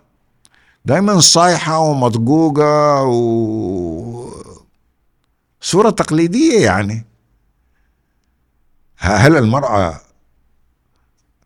الآن هل هذه صورتها في المجتمع؟ بس ما يناقشون قضية يعني ظاهرة، يأخذون ظاهرة ويناقشونها دائما. يعني مسلسلاتنا بهذه الطريقة قد تكون حتى ما وصلت إلى مرحلة ظاهرة، ولكن يناقشونها كمشكلة قبل أن تكبر. هل هاي شيء صحي ولا؟ والله طبعا يعني ال... نحن قلنا المسلسلات تعكس بيئتها، لكن مرات أجد أن التقليد، يعني مثلا واحد يقول لك هذا المسلسل نجح، هذا مسلسل نجح ووجد مشاهدة كبيرة، وبالتالي كل المسلسلات التي تعقب هي تحاول تنقل هذا الجانر هذا الجانر وتكرر وتكرر وتكرر. مثل اللي يفتح كوفي هاوس مثلا، فجأة كل الناس يستثمرون في هذا الشيء. فنحن نحتاج شوية نخرج من هذه من التقليد من تقليد بعضنا البعض. وارجع مرة تانية أقول حلقة الحلقة الأضعف هي في كتابة السيناريو، وطبعا يسبقها الايدياز يعني يعني creators of ideas. و و والحاجز الأكبر المانع هو العقل اللي قلد العقل اللي قلد والعقل الذي يظن أن هذا المسلسل نجح لازم نعمل مئة واحد مثله. ما في الشجاعة والمغامرة بابتداء أشكال جديدة إن شاء الله. دكتور في أشخاص قاعدين يشاهدون الحلقة أكيد إحنا ويستمعون بيقولون إيش دعوة يعني أنا بشوف مسلسل شلون بيتغير تفكيري، أنا واعي جدا على نفسي. خمسين حلقة في حاجة اسمها النورماليزيشن. النورماليزيشن عبارة بالإنجليزية تعني أن تجعل الشيء نورمال، يصير شيء يصير عادي، تطبيع بالعربي. تطبيع شيء يصير عادي، شيء كان منكر بس تعرضه بصورة جذابة. هذول بشر وناس يضحكون وعندهم حياتهم كاملة وإيش وإيش، فيصير عادي مع التكرار. نعم. وبالهيومانيزيشن، هيومانيزيشن يعني أن, أن تقدمه كوجه إنساني. فأي سلوك وأي أفكار المجتمع كان يعتبرها أفكار خارجة عن الذوق ممكن بالدراما تعمل لها نورماليزيشن شوية شوية شوية شوية. شنو في أمثلة؟ والله أنتم أدروا يعني أدرى بهذا يعني أيها المستمع أيها المشاهد do your homework. ما ممكن أن أعطيك كل شيء لقمة سائقة تأكلها. لما نقول لك النورماليزيشن أن كاتب النص الدرامي ومنتج النص الدرامي الأجنبي يأخذ شيئا حتى في مجتمعاتهم هم خارج عن الذوق وخارج عن العرف وبعرضه بصورة جذابة ومتكررة و ما أعرف العبارة humanization أن, أن, أن تجعله إنساني يعني إنساني أنسنة. إنساني نعم أن تؤنسن تؤنسن هذه الظواهر. وبعدين تجد مقاومة في البداية وبس بس مرة ثانية ومرة ثالثة وكل الناس وإيش المشكلة وعادي. فبعد فترة آه يعني مثل ما ذكرت لكم مسلسل ويدز آه ليلة الآن في ولايات كثيرة بيع هذا المخدر وتعاطيه is illegal يعني يجرم يجرمه القانون. لكن في كثير من الولايات الموجودة في الساحل الغربي أو في الساحل الشرقي، أمريكا مقسومة الساحل الشرقي والغربي شوية يعني ليسوا محافظين مثل ما الوسط وسط أمريكا وجنوب أمريكا. فكثير من الولايات جعلت جعلته مباحا. المسلسل بشر بذلك وطبع، والمسلسل يعني عمل نورماليزيشن. جاب امرأة مات زوجها يعني وهي شابة صغيرة وترك عندها أطفال، فمسكينة مضطرة ما عندها أي مصدر للدخل، في النهاية اضطرت لأنها تبيع هذا المخدر لكن بأخلاق، ما تبيع للأطفال، ما تبيع في المدارس، ما تبيع للقاصرين. شايف؟ فتتعاطف مع القضية وهي مسكينة يعني هذول أطفال جوعانين وكذا وكذا وأبوهم مات عنهم ومكسور قلبهم وكان عندهم عايشين في وضع اجتماعي كيف وكيف وكيف، وهي وحيدة تريد أن يعني فيو ميك هير سمباثيك كاركتر، يعني يسهل التعاطف معهم. بعدين يعني كونها تبيع هذا المخدر يعني تبلعها بشوية، يعني ترفضها شوية شوية شوية تبلعها. يعني هاي دكتور فكرة مقاربة حق بريكنج باد، هو شخص في سرطان في ظروف معينة، نعم في ظروف معينة ضغطت الحياة يعني، فتحسن فتصير الفكرة يعني. لذلك الدراما خطيرة، يعني الدراما بالنورماليزيشن هذا، بأن تجعل الشيء الذي ينكره المجتمع في الماضي تجعل إنه شيء عادي، نورم نورمال عادي خلاص. فأي فأنت معناته من غير أن يشعر المشاهد يبتدي كل ال ال ال المقاييس لل للخير والشر تبتدي تضعف عنده، تبتدي تصير تموع، تصير مائعة يعني. أوكي كله مقبول يعني، أوكي طيب هو إنسان طيب وكذا، وده جزء يعني من الباكيج وكذا. فالذين يكتبون إنه أنا قوي ما طالع المسلسل وما عندي أي مشكلة، أقول be careful، لأن أنا دائما أقول لو عندك صنبور مع الماء مو مقفول عدل ونقط نقطة ماء نقطة ماء نقطة ماء، وعندك تحت حجر حجر صلد نقطة ماء نق... عشرة مئة مليون سنة، عشر سنوات، عقب عشر سنوات حينما تأتي ستجد أن نقاط الماء قد حفرت حفرة في هذا الحجر الصلد، لأن في استدامة وفي تواصل، والمسج repeated مكررة again and again and again and again. لن, لن تستطيع تصمد. صح.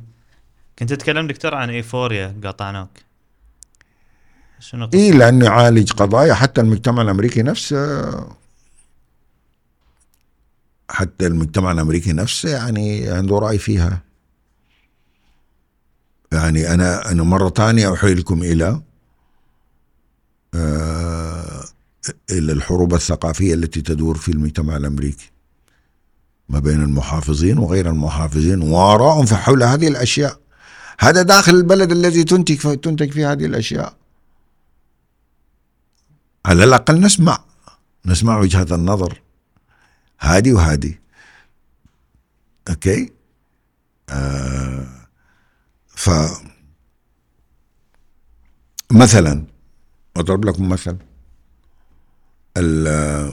حينما كانت الموسيقى تنتج في كومباكت ديسك في سيديز، حينما تذهب إلى المتجر اللي يبيع هذه، وإلى الآن طبعا الناس يبيعون الريكورد في متاجر موسيقية تبيع، مو كل سبوتيفاي وآي تيونز، في البروفيشنز بيشترون الريكورد الحقيقية والسي دي وكذا. تذهب تجد إن نسخة من ال من السي دي نظيفة، يعني محذوف عنها edited كل الكلمات النابية، ونسخة complete. الأسر المحافظة حينما يأتوا يشتروا لأطفالهم بيشتروا الكلين فيرجن، النسخة الكلين فيرجن. هذا في أمريكا. ليش؟ نحن على بعد عشرات ال ال يعني على بعد آلاف الأميال ثقافيا ما يكون عندنا هذا الديسكريشن أو هذا التمييز، يعني يكون عندنا هذا التمييز. ف ال الإعلام الميديا تحمل محمول ثقافي كثيف، وتحمل خصوصية وثقافة المنطقة اللي صنعت فيها، بل أن كثير من الأمريكان ينكرون إن هذا يمثلني، إنه هوليوود تمثلني. لو شفت الهجوم على في الميديا المحافظة على هوليوود تعرف إن يقولون هذه هذه نخبة، بس هذه نخبة. هل أنا أدعو إلى أن يعني نمنع ونوقف وإيش؟ لا لا، أنا أنا أدعو لشيئين فقط: نشر الثقافة الإعلامية اللي تتناقش فيها هذه الأشياء وتفكك وتحلل وكذا، واحد. ثانيا، أنتج ما تستهلكه، عبر عن قيمك، عبر عن ثقافتك. أنت لن تستطيع إلا أن تعبر عن ثقافتك. أوكي؟ ف بعدين أنا خايف على موضوع اللغة، خايف خوف على موضوع اللغة اللغة العربية. إيه نعم، اللغة اللغة هي وعاء الثقافة، هي وعاء الفلسفة، هي وعاء الفكر. وكل ما ضاقت، كل ما كانت محدودة الفوكابيري المحدودة، كل ما ضاق الذهن ذهن حاملها. يعني أه شلون الواحد يكون مناعة ضد التأثير؟ مثلا أنت كنت تتكلم عن مسلسل وقلت أنا الفرق إن أنا أشوفه بوعي، بنظرة واعية. شلون الواحد ممكن يوصل إلى هذه المرحلة؟ لازم تملك النشء، الأدوات مال الحماية. مثل ما يا جماعة بتأخذ الطفل عند جرعات معينة للتطعيم ضد كذا ضد كذا ضد كذا ضد كذا، صحيح؟ عشان تكسب المناعة. المناعة الثقافية هي في المنهج الدراسي. إذا ما موجودة في المنهج الدراسي، أخوانك الصغار لازم تأتي وتشرح لهم هذا الشيء. تشرح لهم أول فكرة إن اللي تشاهده هذا صنع somewhere else، واللي صنعوه عاش في بيئة معينة أثروا. يعني مثلا أضرب لك مثال: check this out. أغلب المسلسلات الأمريكية فيها نقطة جوهرية حول إنسان أو ناس عندهم مشكلة عميقة. الجذور جذور المشكلة في الديسفانكشنال فاميلي،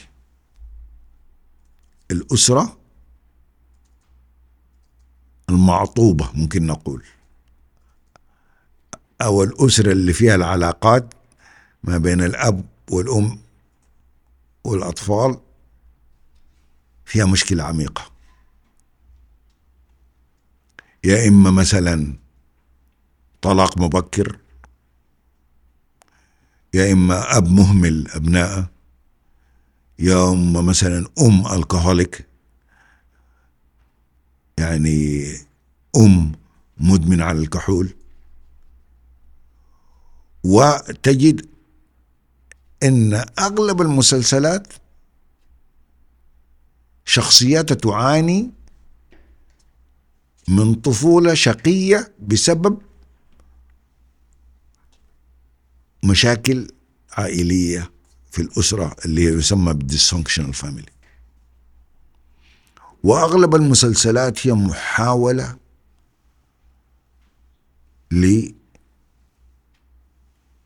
للهيلينج، للشفاء من هذه التروما التي خلقت للأطفال بسبب التفكك الأسري dysfunctional family. وهذا الشيء موجود عندهم طبعا، وإحنا مو إلى هذه الدرجة طبعا. فهم بعبروا عن بعبروا عن حالة حقيقية موجودة في مجتمعهم. المشكلة إن مسلسلهم صار يونيفرسال، لو عرض في لوس أنجلس فقط مفهوم مفهوم يعكس البيئة، لكن لما يعرض يسموه out of context، خارج السياق. انت حين مرات اذا بتتكلم مع واحد واحد يقول لك هذيك اليوم انت قلت كذا كذا،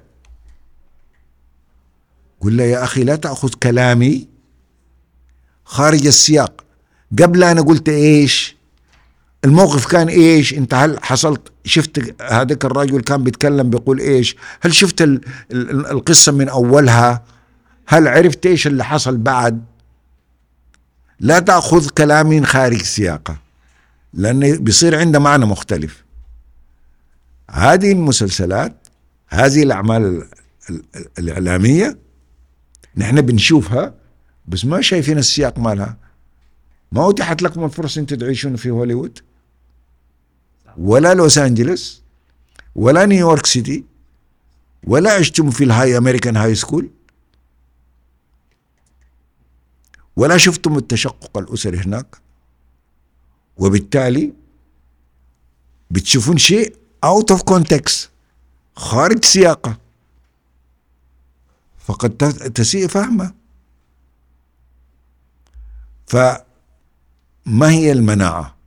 المناعة أنا ذكرتها أكثر من مرة، إن المناهج الدراسية لازم تدخل فيها مادة الثقافة الإعلامية، هذه واحدة. طيب مو موجودة. الأسر لازم تجلس، لا تترك الأطفال موبايلاتهم جالسين بروحهم ويطالعون كل الوقت، يطالعون يطالعون يطالعون يطالعون يطالعون معزولين، بيصيروا أنتي سوشيال، يعني بيصيروا لا اجتماعيين، بيصيرون not interested in other people، مو عندهم اهتمام، ما عندهم اهتمام بالبشر،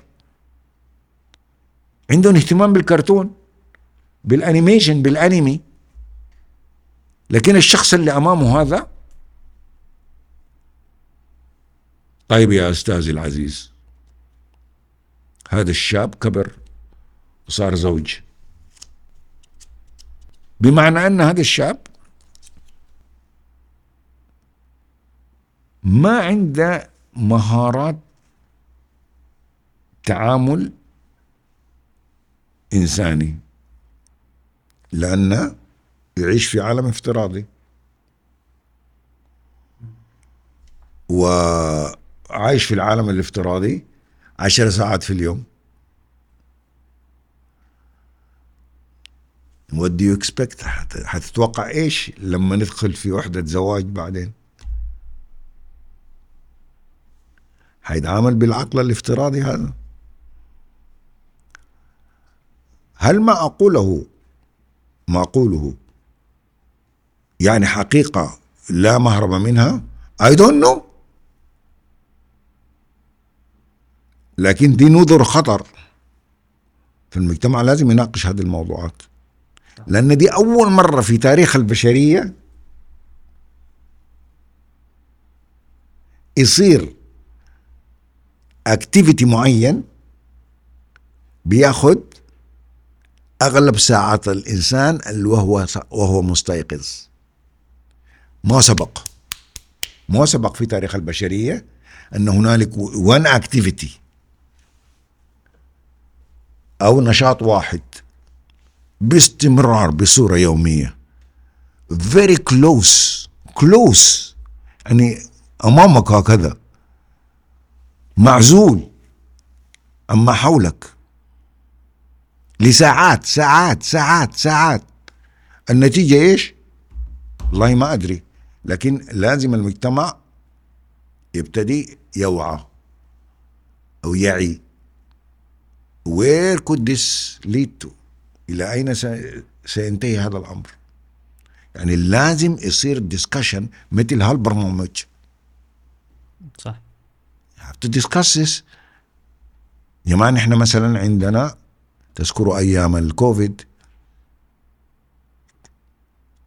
هل في إنسان يعني تجاهل موضوع كوفيد؟ بل صار الموضوع اللي يفكر فيه الإنسان باستمرار، ويضبط حياته ويضبط خروجه، والماسك لازم تضبطه.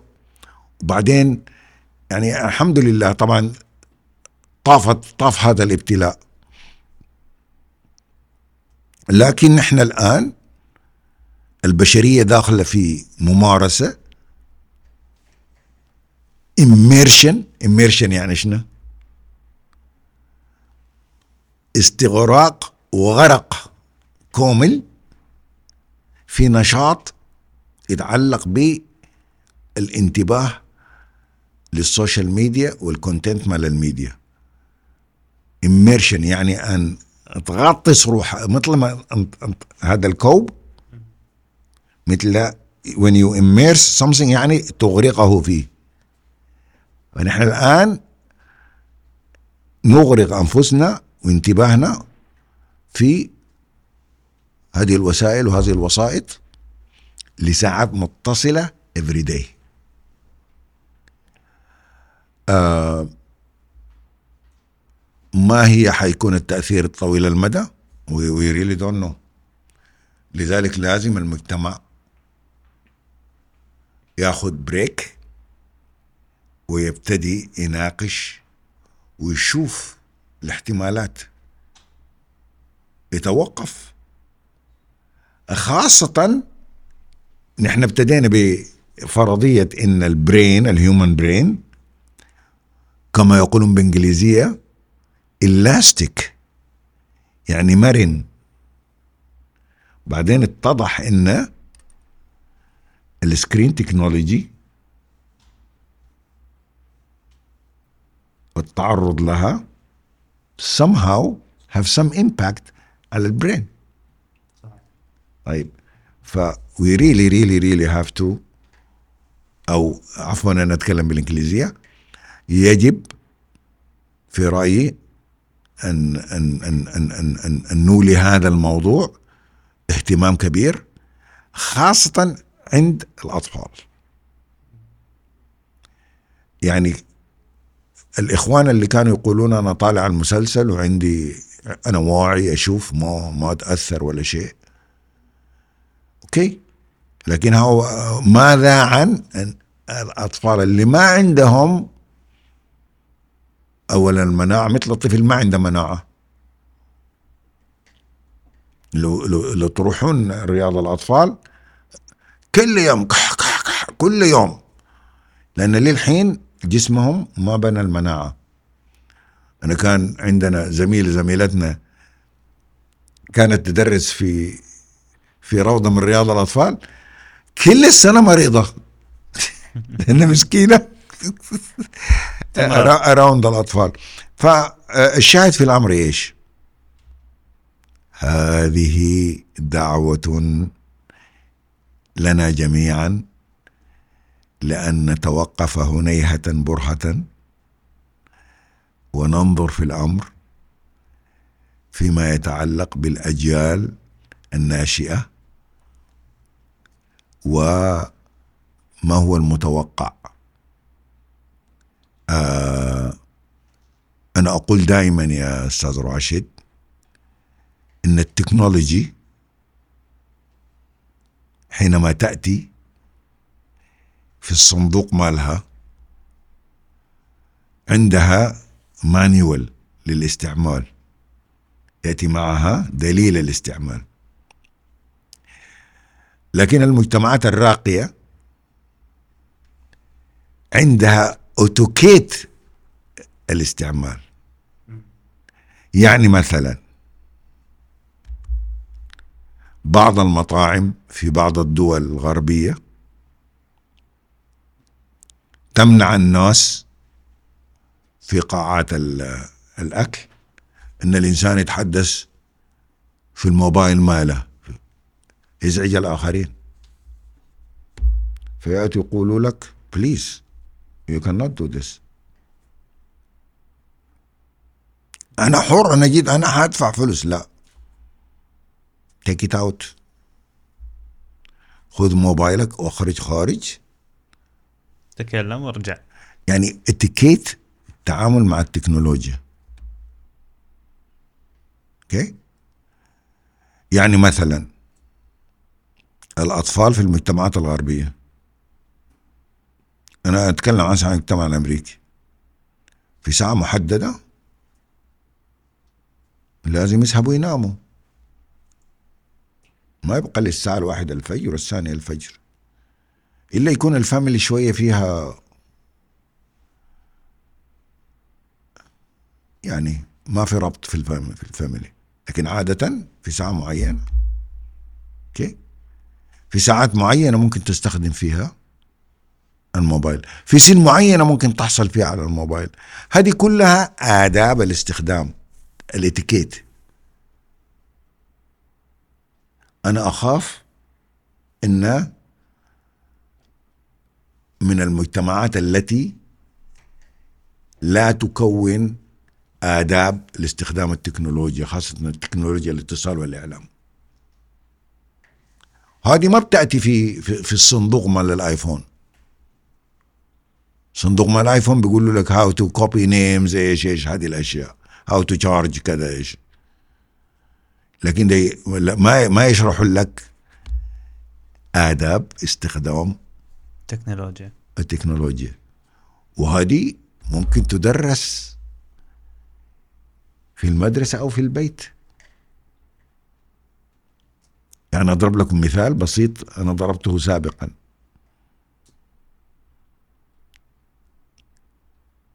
آه في الأيام الأولى يعني اللي الناس تولعوا كده بالموبايلات، الشباب اليونج بيبول في في أمريكا بدوا يستخدموا بعض يعني قواعد الاتيكيت، إن أول ما يأتوا إلى مطعم إن يجمعوا كل التليفونات، يجمعونا يحطونا في نص الطاولة، يحطونا كذا، وأول إنسان إيده تحكه وياخد الموبايل يبتدي يستخدمه، they have to pay the bill، ادفع ادفع قيمة العشاء. هذا أوتوكيت عملوه ليش؟ حتى يجبروا هؤلاء الأصدقاء اللي رتبوا إن رتبوا إن نلتقي يوم الجمعة في المقهى الفلاني الفلاني في المطعم الفلاني الفلاني، والله مشتاق لك يا فلان، والله واحشني، نبي نسولف. وأول ما يجون طالعوا هذا المشهد، أربع أشخاص حول الطاولة، they came on purpose، يعني جو بهدف محدد إن يأخذون وجبة العشاء ويا بعض، لأنهم مشتاقين لبعض، ولأنهم طالعين ويا بعض، ولأنهم أول ما جلسوا just come and take a photograph of them، حتجد الأربعة كل واحد يطالع في موبايله. شنو الهدف؟ اجتماع. معناته هنا تكنولوجيا من غير اتيكيت، آداب الاستحمام، صح؟ ف مو موجود في في المقرر الدراسي هذا الشيء. في البيت احنا عندنا الحمد لله أسر قوية ما مفككة من المجتمعات الغربية، لكن في ظني في تساهل شديد في التعامل مع أجهزة الإعلام المحمولة اللي هذه الموبايلات. في في في ما في قواعد، امر الامر مطلوق. وهذه دعوه ان المجتمع مثل ما في اداب، مو في اداب للاكل يا جماعه عندنا احنا مطورينها. عندنا مثلا اذا بتاكل في في وجبه ما بتاكل ما بتاكل بيدك اليسرى مثلا، صحيح؟ يعني not cool يعني. هذه مو هذه، انت مو اجنبي، انت انت انسان ناشئ في هذه الثقافه. ففي اتيكيت للدايننج ستايل، نفس الشيء في اتيكيت. لازم كل امه وثقافه تخلق تخلق كيف تتعامل مع هذه التكنولوجيا، ونرجع عيالنا لديرتهم مره ثانيه بدل يكونوا عايشين هذا الاغتراب الروحي. وما ألومهم، there is nothing for them، ما موجود لهم شيء. لذلك يستوردون من الخارج أجسام هنا. أنا sorry sorry to say this، يعني بختم بها أختم بها وأمشوا أقرأوا بروحكم. في شيء اسمه الأوريو كوكي.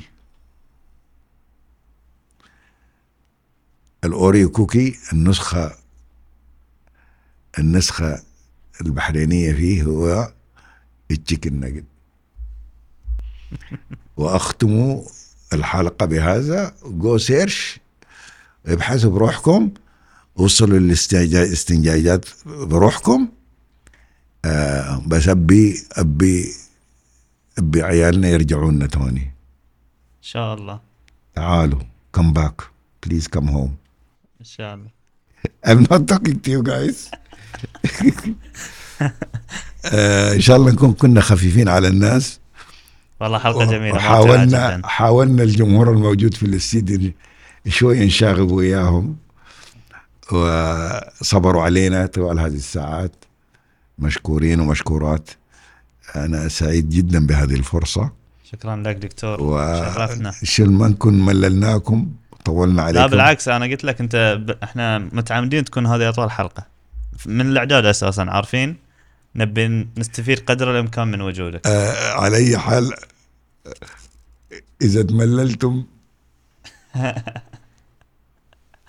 لا إن شاء الله حلقة جدا ممتعة. شكرا جزيلا لكم ولأي إنسان صبر واصل للاستماع إلى هذا الوقت. يعني المفروض تحازون تحوزون جائزة جائزة الصبر والمصابرة. وأكيد الاتنشن سبان مالتكم خرافية يعني. وشفعنا الله وإياكم من من الشورت اتنشن سبان ومن آثار السكرين تكنولوجيز. يعطيك العافية دكتور، شكرا جزيلا. عفوا.